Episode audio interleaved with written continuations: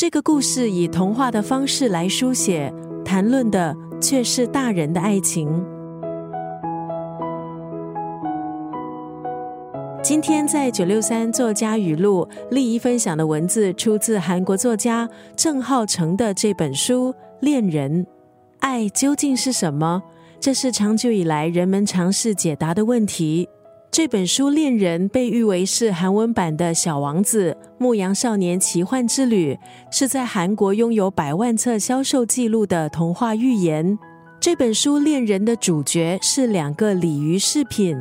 一个有着蓝眼珠，另一个有着黑眼珠，挂在乡下寺庙大树的风铃上。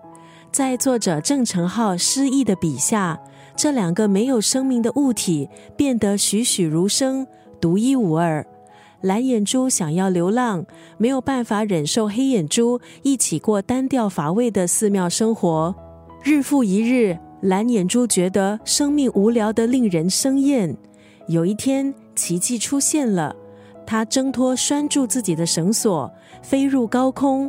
蓝眼珠一路漫游到首尔，踏上了一趟寻找冒险还有新爱情的旅程。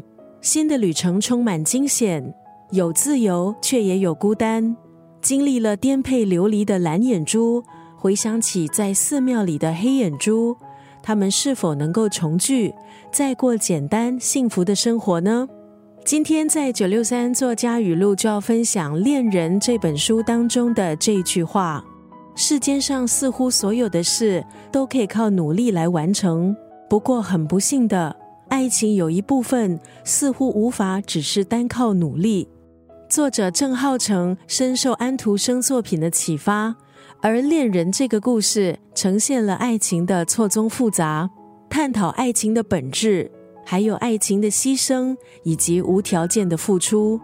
世间上似乎所有的事都可以靠努力来完成，不过很不幸的，爱情有一部分似乎无法只是单靠努力。